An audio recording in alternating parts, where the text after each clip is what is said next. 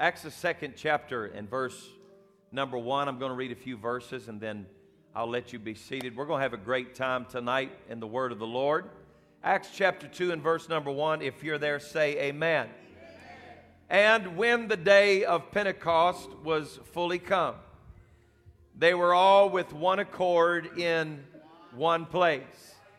And suddenly, this never gets old to me, just so you know. And suddenly there came a sound from heaven as of a rushing mighty wind, and it filled all the house where they were sitting. And there appeared unto them cloven tongues like as of fire, and it sat upon each of them. And they were all filled with the gift of the Holy Ghost and began to speak with other tongues as the Spirit gave them utterance. If you believe that, say amen. amen. And there were dwelling at Jerusalem Jews, devout men, out of every nation under heaven. Now, when this was noised abroad, the multitude came together and were confounded because that every man heard them speak in his own language. I was told one time that um, tongues brings nothing but confusion. And I told that gentleman who was so um, powerfully expressing to me the confusion that tongues creates in the church and among people. I said, you know, it's interesting because there was no confusion in the upper room, and there was no confusion when they came out of the upper room. As a matter of fact, when they came out of the upper room, it caused men to say, What is this? There's no confusion when God starts moving, when God does what only He can do, and we do what only He can do, or what only we can do. It makes a difference. You believe that? So tonight, we're going to talk just a little while about the Spirit of God moving in us and getting in us and but here's what I want to talk to you about tonight, and I want you to help me with this title. I want you to look at somebody close to you and tell them, Get in the Spirit. Get in the Spirit. You may be seated in Jesus' name. Now, as we continue in this passage, the scripture said that in verse 37, it was the speaking in tongues that caused men's heart to be hungry and they started asking questions. And so Peter opens up his mouth standing with the 11 and he told them about this Jesus, this Christ, this Messiah. He said that God had raised him up to be both Lord and Christ. Now, this is enough revelation in one verse for an entire three week series on being both Lord and Christ because he is not just Mashiach, he's not just Messiah, he is not just Christ, he is Lord. And if he is Lord, then he is truly Alpha, Omega, beginning and end, first and last, one which was, which is, and which is to come. Somebody shout, The Almighty. My granddad used to tell me on a frequent basis there can only be one Almighty. There can only be one that has all power in heaven and in earth. And this Jesus was made both Lord and Christ. And when they heard this, the Bible said that they were pricked in their heart, not with confusion, but with conviction. And they said to Peter, and this is powerful, and the rest of the apostles. Why is this so explicit in the scripture? Why not just say it to Peter, but they said to Peter, and you get the picture that they look at him and they look at the 11 and say, What should we do? What do we have to do? Because it wasn't just the opinion of Peter, it was the consensus of the room, it was the consensus of the 12. What should we do? Now, Peter, being who he was, was the first to give a quick answer, but in doing so, I want, to, I want this to be crystal clear to you tonight. There was not one of the 11 that was left that raised up their voice in disagreement with Peter. Not one. It was Peter and the 11. And when Peter said to them, Repent and be baptized, every one of you, in the name of Jesus Christ, for the remission of sin, you shall receive the gift of the Holy Ghost. This would have been a really good time for one of the 11, whichever one was brave enough, to stand up and say, I disagree, because that's not what Jesus said. Jesus said that we should be baptized in the name of the Father and of the Son and of the Holy Spirit. One of the 12 surely would have been able to vocalize and say that's not what he meant. So this leads us to the conclusion that either all 12 apostles completely understood what Jesus was saying in 28 19 of Matthew to be baptized in the name of the Father and of the Son of the Holy Spirit, or all 12 of them legitimately and openly, completely disobeyed the command of the Master. Because nowhere in the scripture was anyone baptized in the name of the Father and the Son and the Holy Spirit. But thanks be unto God that Peter and the 11 were in a spirit of agreement. I'm here to tell you tonight, I still believe it, and I'll believe it till the day that I die or I'm raptured. Neither is there salvation in any other, for there is none other name under heaven that's been given among men whereby we must be saved. Somebody shout that name tonight. He said, You shall receive the gift of the Holy Ghost, for the promise is unto you, it's unto your children, to all that are afar off, even as many as the Lord our God shall call. I wish somebody'd shout, That's me. Thank God he called us. Thank God he reached us. I'm so glad that history did not stop recording the powerful acts of God standing there in the upper room that day. But the promise of the Holy Ghost was not just for the 120.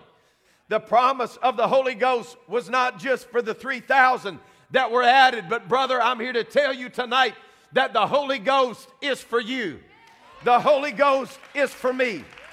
I don't care what your family background is. I don't care what kind of job your daddy worked or if he worked a job. It doesn't matter what, what your mama was. It doesn't matter what your family was.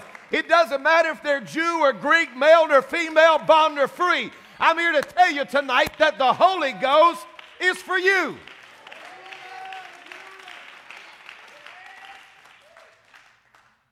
It's amazing to me how many people, I, I, I, sincerely don't understand really the heart of this matter. I, I, think, I think what arises out of it is that nobody wants to truly stand on it because nobody wants to take a hard line on anything anymore, it seems, to say that the Holy Ghost is necessary. Like nobody really wants to just take a hard line on that. I want to tell you that baptism in the name of Jesus Christ and the infilling of the Holy Ghost is unequivocally necessary. And it's necessary because Jesus said it first. Jesus said it first in John chapter 3 that except you are born again of water and of thee, somebody shout thee, not any, thee. You cannot see the kingdom of heaven you cannot enter the kingdom of heaven. But here's my question to you tonight if it wasn't necessary, why wouldn't you want it? If I didn't have to have it to go to heaven, why wouldn't you want it? They used to look at us Pentecostals and they'd say, oh, they're crazy tongue talkers. And that tongue talking's of the devil. You want to know how I know it's not of the devil? Because he don't have anything this good. If the devil had access to tongue talking, they'd be tongue talking in every nightclub in the world tonight. They'd be tongue talking in every party that there was. The devil don't have access to anything this good. There is nothing like the power of the Holy Ghost.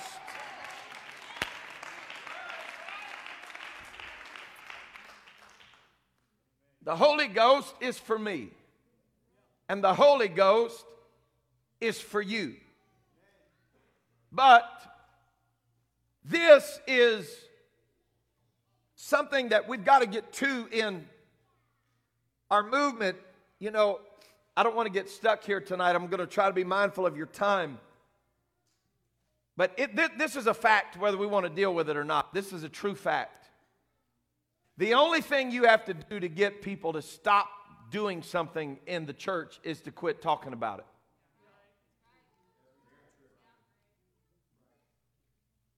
people are, they act like they're afraid to talk about it.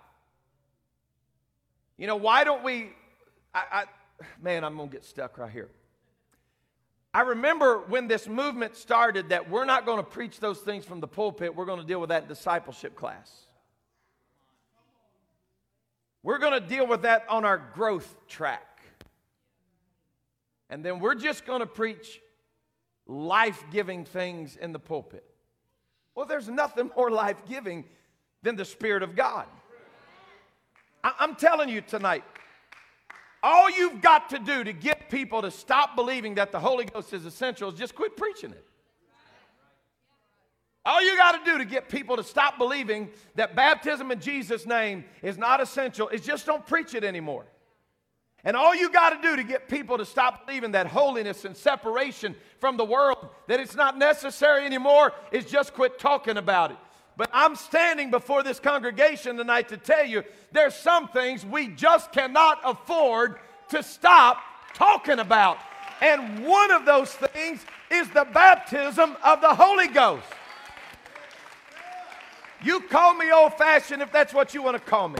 But I'm here to make it crystal clear to you tonight. I still believe it that if you want to go to heaven, you got to repent of your sins, you got to be baptized in Jesus' name, and you got to be filled with the gift of the Holy Ghost.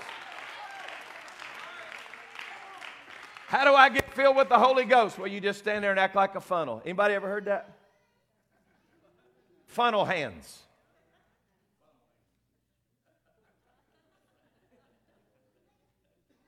Well, come on, God. I've been in many meetings in my lifetime where people have received the baptism of the Holy Ghost.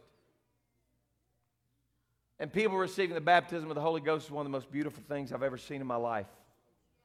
I've seen blind eyes open, deaf ears hear, the dead raised, and I've never seen a miracle in my life like somebody getting the Holy Ghost.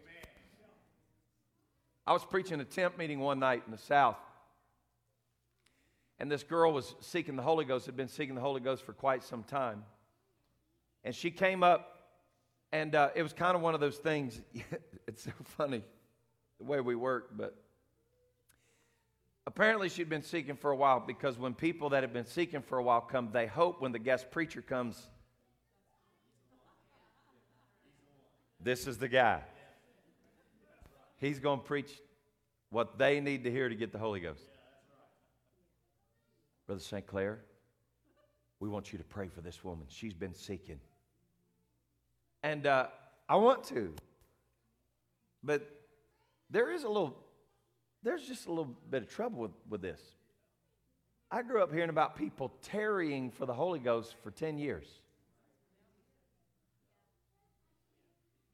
But you don't find that in the scripture.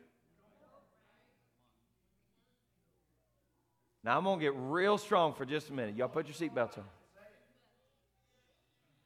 The reason why we don't receive the Holy Ghost is because there's something keeping us from opening our spirit to receive it. Look, I want, I want, to, I, I want this to just be as clear as can be tonight to all of you precious people. How many folks in here have received the baptism of the Holy Ghost? Evidence of speaking with other tongues. You see this room right now? If God give it to them and doesn't give it to you, that makes him a respecter of a person and his word is a lie. God doesn't want me to have the Holy Ghost any more than he wants you to have the Holy Ghost. The promise is to you, to your children, to all that are afar off. Now, I'm going to tell you, this woman came up to pray and she walked right up to the altar there in, in the tent meeting. and she she walked up and did just this right here. Jesus, Jesus, Jesus. Jesus, Jesus. I said, Sister, I want you to stop for just a second. I said, Look, I want to tell you something I've never seen. And to this day, I haven't seen it. I said, I've never seen somebody come to the altar and receive the Holy Ghost with their face to the ground. Never. I've never seen somebody come up looking down at the ground and receive the Holy Ghost. Because there's, there's only so many things in life that'll make you look down like that.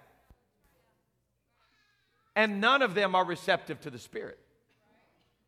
Whether it's shame, guilt, unworthiness, somebody telling you that you're worthless, somebody telling you you don't deserve the Holy Ghost, that's fine.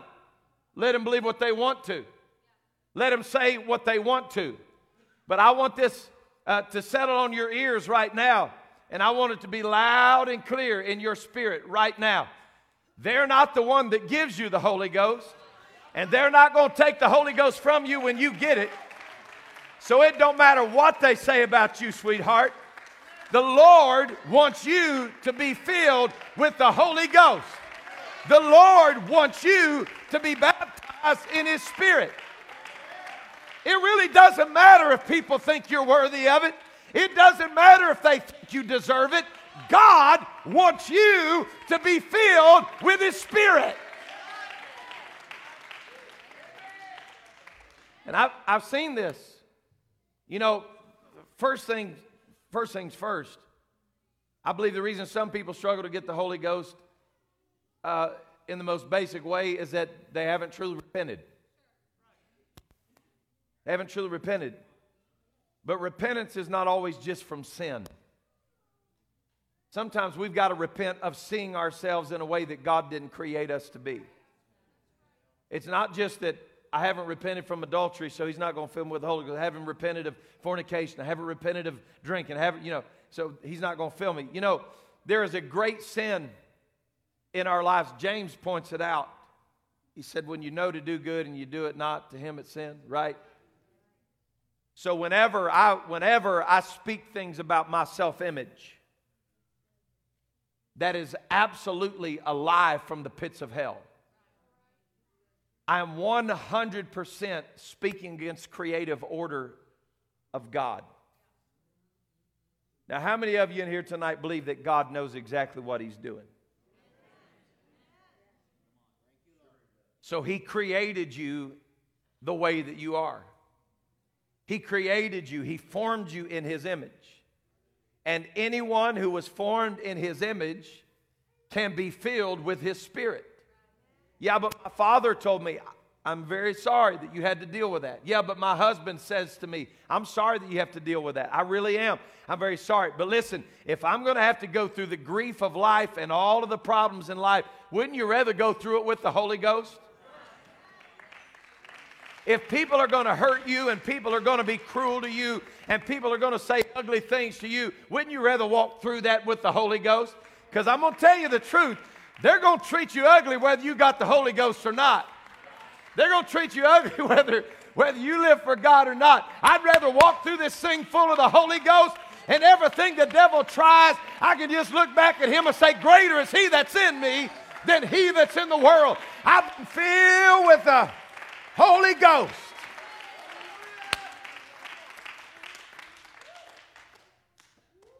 Now, I could get in, into this tonight, don't really have the time, but I could get into this tonight of how when you try to do things on your own, the devil will make fun of you. He'll do it. Bible said there were seven sons of a priest that tried to cast out a devil. And they thought because their father understood the system, they should know the system. And the Bible said they walked into that devil possessed man. I wish there was a way we could have got this on video. They walked into that devil possessed man and started their negotiations. And that spirit called out of that man and looked at him and said, Well, Jesus I know, and Paul I know, but who are you? Do you know what happens when you get the Holy Ghost? the enemy starts seeing the power of God that's in you. When you don't have the Spirit of God, you don't have the defense that you have when you've been filled with His Spirit. It's hard when you don't have the authority of the Spirit in you to say, In the name of Jesus Christ, I cast you out of my home. I command you to leave this family. I command you to leave this house. I command you to leave my children alone. That is not by might, it is not by power, it is by the Spirit of the Lord. So that tells me that's why the enemy is fighting your mind so bad on being filled with the Spirit because he knows that you are absolutely going to be a wrecking ball on everything he tried to do in your life when God fills you with the Holy Ghost. Because every time he tries to pull the same old junk on you, you're going to look at him and say, I'm not the same as I used to be. I've been baptized in the Spirit of God. Been baptized. And so I say to you tonight, it is necessary to have the Holy Ghost. But why does it just have to be about necessity? Who wouldn't want to walk?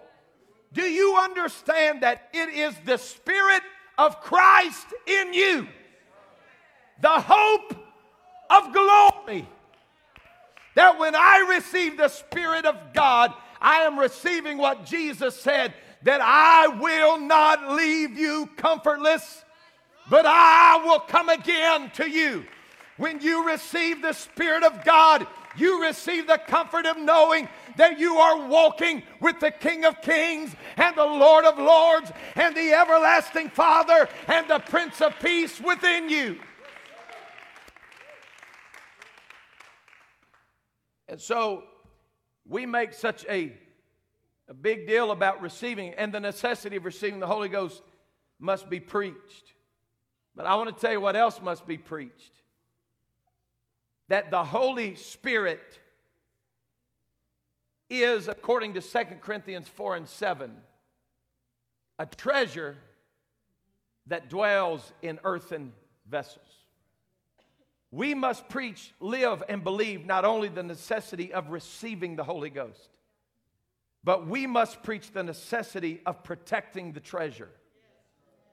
We must preach the necessity of protecting this precious treasure that God has invested within us. The word treasure comes from the New Testament word thesaurus, which means a deposit. The Spirit of God is literally a God deposit into an earthly vessel. Something sacred, something eternal, not just eternal, infinite. Invested in a temporal vessel. Woo! There is so much power in knowing that this treasure, of all vessels that it could dwell in, it dwells in me. In me. Well, but Pastor, I just, uh, I just feel like that the Spirit is to bring liberty to my life. That it allows me to, to do things and realize the nature of God that He loves me in spite of what I'm doing. You know what? He loved you before He filled you with the Holy Ghost. But the Spirit of God coming into my life is not the revelation of enlightenment that now I've been filled with His Spirit. And so, if I, as long as I go to church every weekend, I can do whatever I want to do and be filled with the Holy Ghost. We got in this uh, in this little valley of discussion for several years, I had people asking me the question Is it possible to lose the Holy Ghost? Is it possible for the Holy Ghost to leave you? And again, I, I there's so many rabbit trails that I don't want to get stuck. But I want, I, I, I want to say this to you tonight. I think we're asking the question the wrong way. Is it possible to lose the Holy Ghost? Is it possible for the Holy Ghost to leave you? Let me ask you a question. Is it possible for you to leave the Holy Ghost? Because his, his spirit is constantly calling. And this, this is what you're going to find out. He ain't running away from me. He's not running away from you. He's been trying to get us to embrace the power of the cross. He's been trying to get us to embrace the power of salvation. He's not running away from me. So I'm going to stop asking the question Is it possible for me to lose the Holy Ghost and the Holy Ghost leave me? And I want to declare to you explicitly tonight it is possible for me to leave the Holy Ghost. How do you figure? Because he said, I will not share my glory with another. Well, I just don't believe once, once, once you've been filled with the Holy Ghost, you can leave it.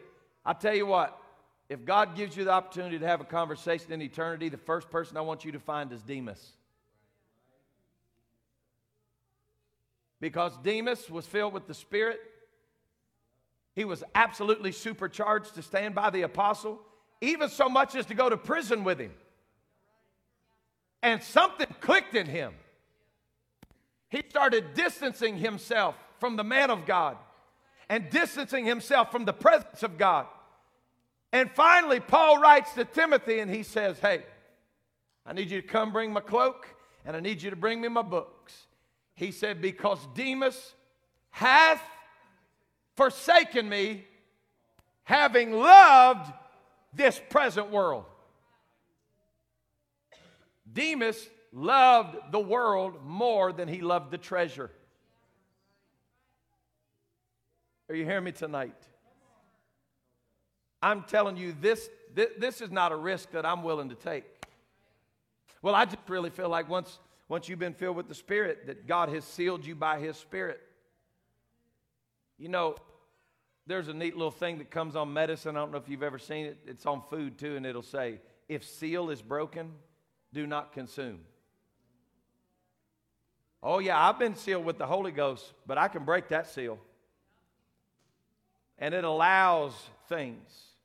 Jesus taught, I wish I, I really do wish I had time to break it down Gerber style tonight and talk to you about this. About once the Spirit has left a man, then it comes back and finds the, the house swept and clean. In other words, there's nothing, there's nothing in there. It'll bring back seven spirits. As a little kid, it was so hard for me to imagine this. You mean, you mean it gets seven times harder every time I leave God? You just watch. You just watch the downward spiral, in people's lives that walk away from the Lord. It, it gets harder and harder and harder to come back. It's more humiliation, it's more shame, it's a heavier weight. And, and, and you feel like where they are or not debatable, but you feel like people are watching you and people are judging you and people are saying things to you. And if I could say it tonight and not sound mean at all, like, who cares anyway? Because you, are not living for God for them, you're living for God.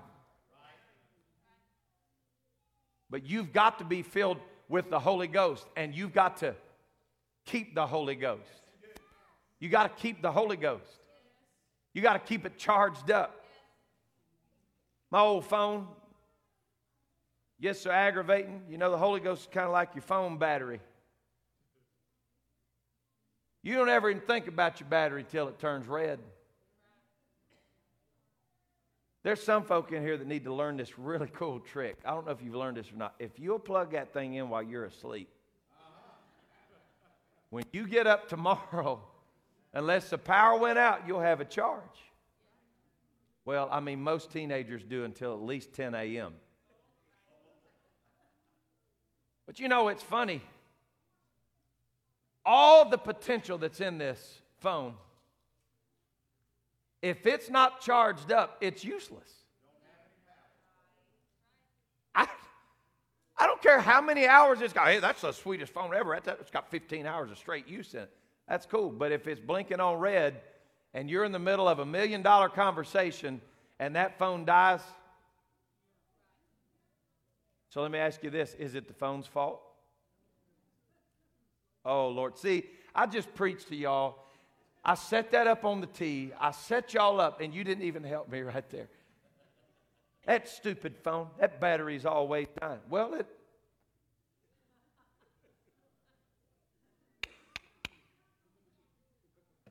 I just feel like the devil's always beating my brains out. How long you been disconnected?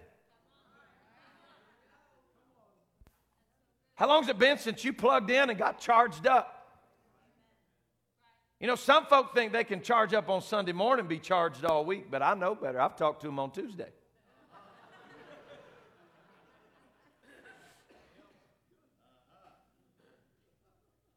This is the power of protecting the treasure. I think you ought to be in the house of the Lord every, every time the doors are open, but I'm going to tell you what I also believe. I believe in the power of the daily discipline of prayer. Every day plug in. Every day, plug in. I need thee. Every hour, I need thee. Bless me now, my Savior. I come to thee. I need thee, Lord. When I wake up in the morning, when I lay my head to rest, I need him. I've got to stay charged up. I've got to stay plugged in. Listen, you need the body of Christ and you need a prayer closet. You need fiery hot services and you need a prayer closet. You need a day of the week that you push back from the table and say, I'm not going to feed my flesh. I'm going to starve my flesh and feed the spirit. Somebody shout, Amen. amen. Everybody doing good? I'm protecting the God deposit, what God has put in me. Oh, what I wouldn't give tonight to just take off on a tirade about this only being the earnest of our inheritance. Woo! If the Holy Ghost is this good, Brother Haney, can you imagine what heaven's going to be like? Can you imagine the moment that we stand before Him and we behold His face? The earnest of our inheritance has kept us every mile. It's kept us every heartache, every trial but it's going to be worth it all. How many of you believe that tonight? But there's something so powerful that accompanies the gift of the Holy Ghost that lives within a child of God. And this is how you can tell, according to 2 Corinthians 4 and 8, you can tell when somebody's been plugged in and when somebody's been disconnected. Okay? Y'all with me tonight? Everybody doing good?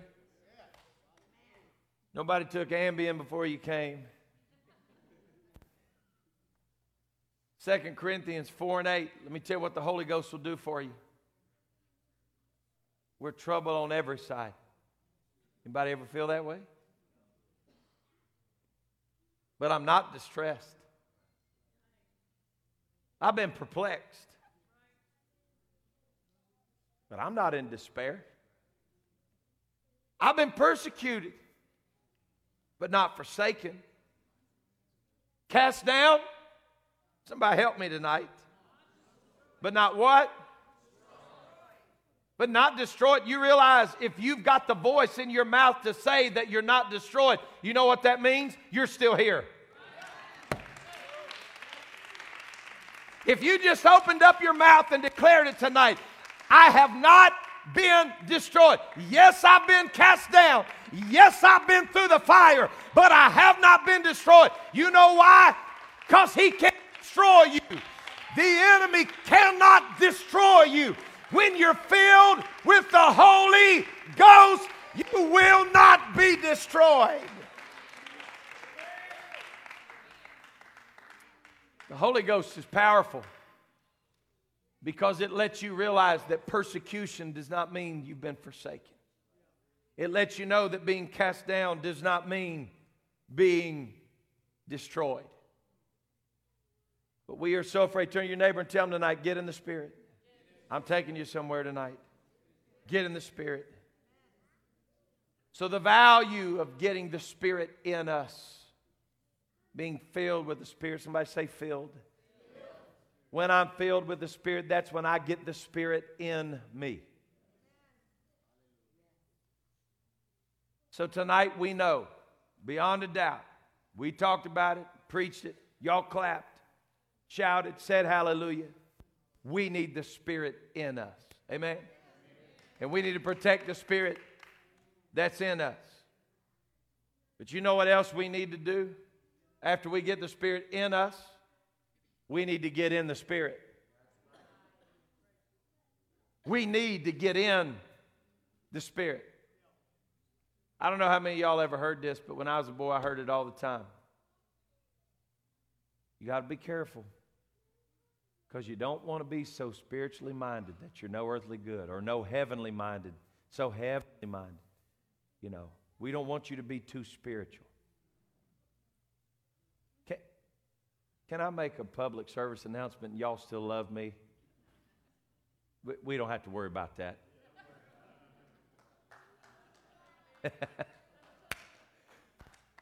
I love you, precious people. You're my family. I thank God for you. But there's nobody in here that has to worry about being so heavenly minded that you are of no earthly good. Thank the Lord for the good hearted, tender, loving people that believed in us that much. But I just want to tell you, I am at low risk I'm, I, I don't have to fight being too spiritual. I have to fight being too carnal. And the reason that I have to fight being too carnal is because my old flesh likes to lead the way. But when I get the Spirit in me, it gives me the ability to get in the Spirit. Now, I want you to consider this with me tonight. If I had a way to do it, I'd pull a Gene Ebright tonight and I'd get inside of a tent. You remember that sermon, Brother Lang? When he got in the, in the tent and preached the sermon? But I want you to imagine tonight that I've lived my life with the Spirit of God in me. But now I'm understanding a new dimension of this Christian walk where what has been in me I now have, if there's ever been a great illustration, it's this right here. Because it's big enough I can get in it. What has been in me, I now get in. And what has been a precious gift within me has now become a shield of defense around me. Because the Spirit of the Lord that was within me is now the Spirit of the Lord that I'm walking in. What happens, Pastor, when you get in the Spirit? Well, according to the book of Revelation, the book of Revelation, chapter number one, and verse number nine, John lets us see the power of this. He said, I, John, who also am your brother and companion in tribulation and in the kingdom and patience of Jesus Christ was in the isle called Patmos for the word of God and for the testimony of Jesus Christ. Watch this, verse 10. And I was in.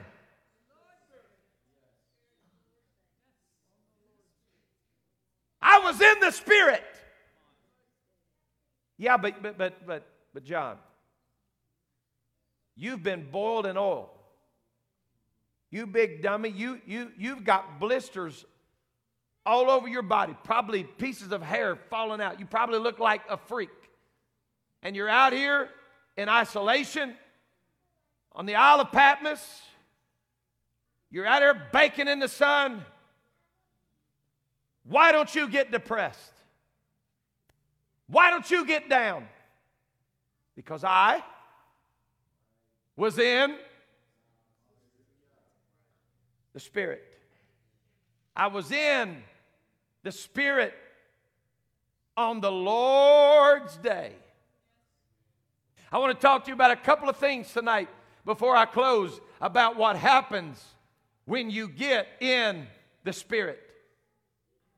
John said, I was in the Spirit on the Lord's day, and I heard a voice behind me. He said that the voice was as a trumpet.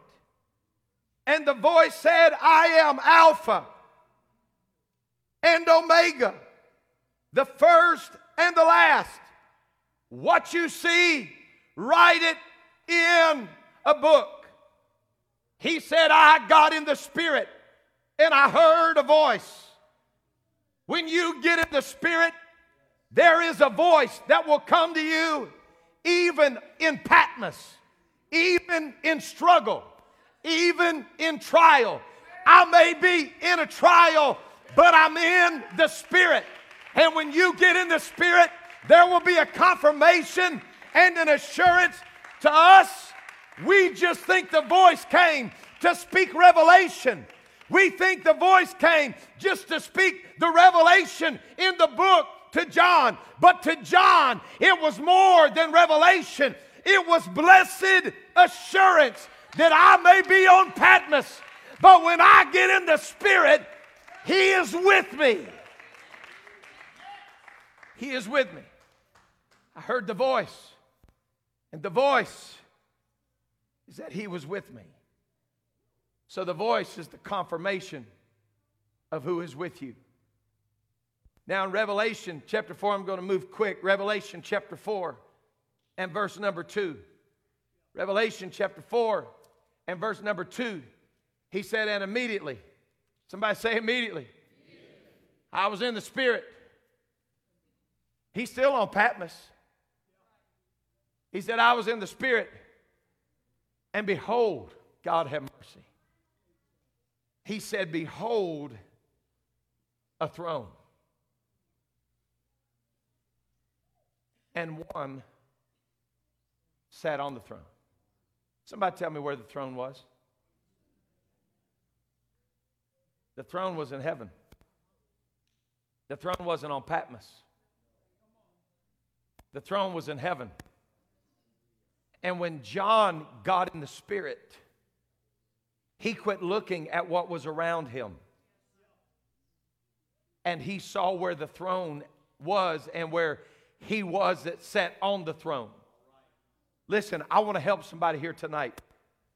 John saw the throne and him that sat on the throne, but it's important to recognize that the throne was in heaven. Why is that important? Because he sits high. Come on, somebody help me now. And he looks low. The heavens are his throne, and the earth is his footstool. And John gets this revelation in the spirit. Here I am in the midst of this struggle, but there he is, seated on the throne. He is seated in a posture that he sees everything I can't. Between me and my family, there's a great sea. Between me and the church, there's a sea, there's sorrow, there's bitterness. But from where he's sitting, God's got the whole picture. God's got the big picture. I've come to tell you tonight that God is still seated in a place that He knows right where you are. He sees everything you're facing, He knows what you're going through, and you are not forsaken. If you believe it, shout yes. But you got to get in the spirit. You can't live in the flesh and hear the voice and see the throne. You got to get in the spirit. And you know when somebody's in the spirit. Because when they're in the spirit and they're going through hell on earth, they'll say, Oh, but I got a glimpse of heaven. You can tell people this in the spirit because they'll dance in the spirit. They'll worship in the Spirit. They'll pray in the Spirit. God, don't ever let us lose that in this church. Don't ever let us lose it. Let's go quickly to 17 and 3. I'm hurrying. Revelation 17 and verse 3. So he carried me away.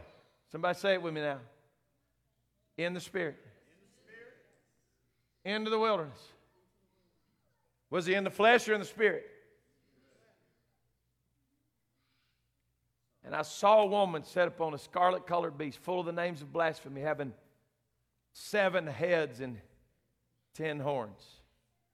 I'm going to preach out of Revelation right now and not mention eschatology at all. But when he got in the Spirit, God showed him the woman. And the woman was what he was up against. The Lord said, When you get in the Spirit, I'm going to show you what's been frustrating you. When you get in the Spirit, I'm going to let you see this woman. And I'm going to tell you about this woman.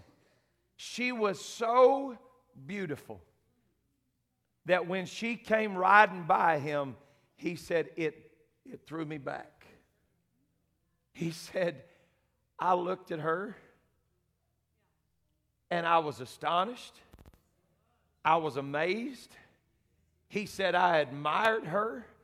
He said, When I looked at this woman, she was arrayed in purple, scarlet collar, decked with gold, precious stones, pearls, having a golden cup in her hand full of abomination, filthiness, and uh, of her fornication, drunk with the blood of saints.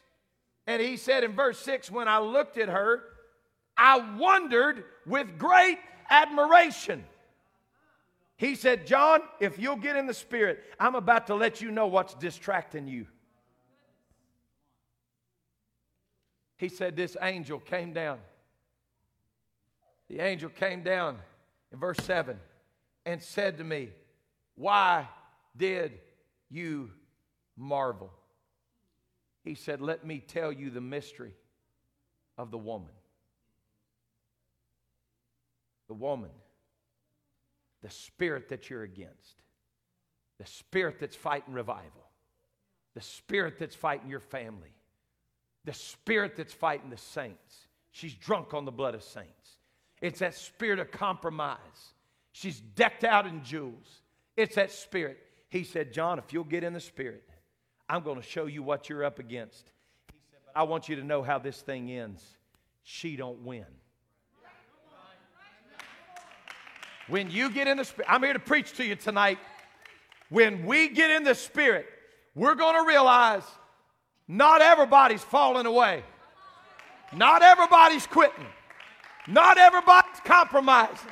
Not everybody stopped preaching truth. Not everybody stopped preaching holiness. Not everybody's, hey, I want to tell you, the woman don't win. The woman don't get the final say, but you got to get in the spirit to see the woman. And when you see the woman, you're going to know what you've been up against.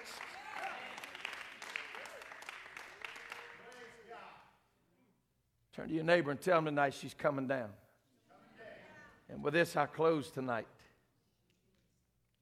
In 21 and 10 of the book of Revelation, John said, He carried me away in the Spirit to a great high mountain. And He showed me that great city, the holy Jerusalem, descending out of heaven from God. When you get in the Spirit, you'll start catching glimpses of a city. And this city was not made with hands. This city was not built by the hands of men. But it is a city where the Lamb is the light.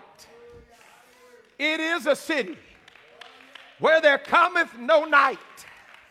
It is a city where there'll be no more tears. It is a city where there'll be no more pain. It is a city where there'll be no more dying.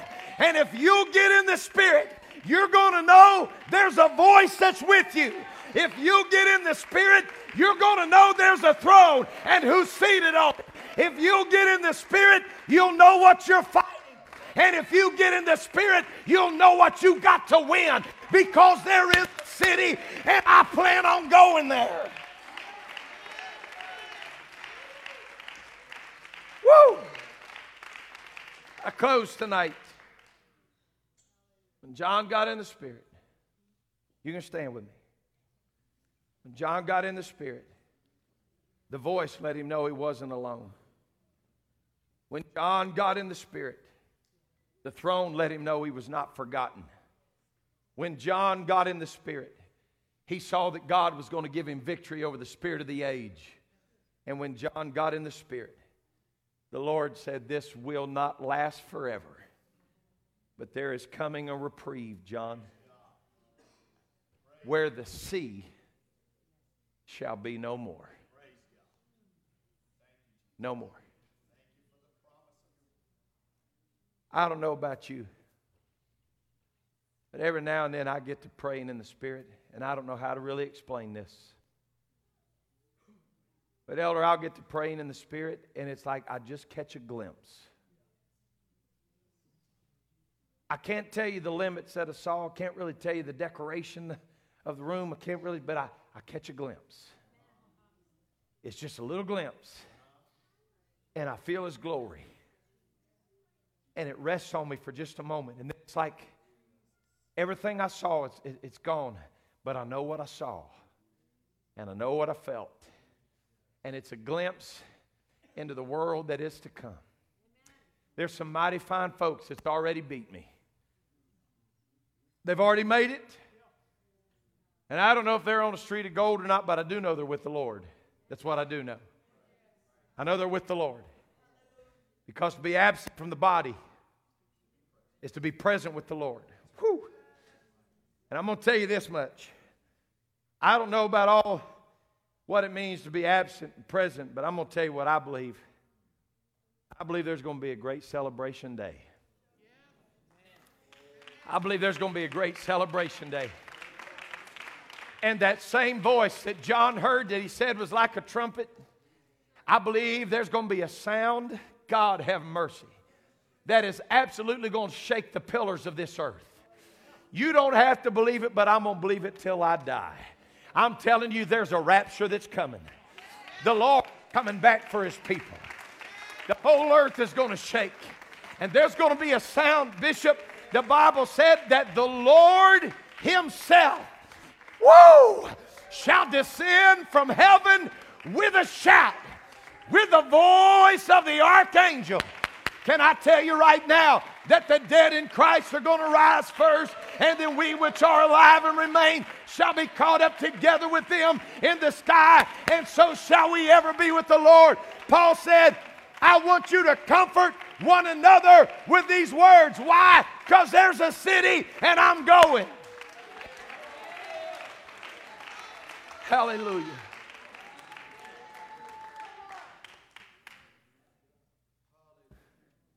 I dreamed of a city called glory. So bright and so fair. When I entered the streets of that city, the angels, they all met me there. They carried me from mansion, Hatolobohoshai, to mansion. And oh, the sights I saw. But then I said,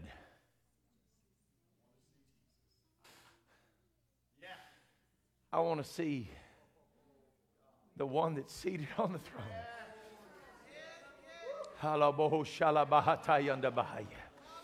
Because he filled me with his spirit. He baptized me with his spirit. And that's why I'm standing here right now. Abraham is good to see. Isaac, it's good to see. Jacob, it's good to see. Daniel, it's good to see you. But does anybody know tonight? Where is Jesus? I want to be filled with the Spirit. I want the Spirit in me. And I want to be in the Spirit. If you want that tonight, would you just raise your hands to the Lord? All across this room right now. Hallelujah.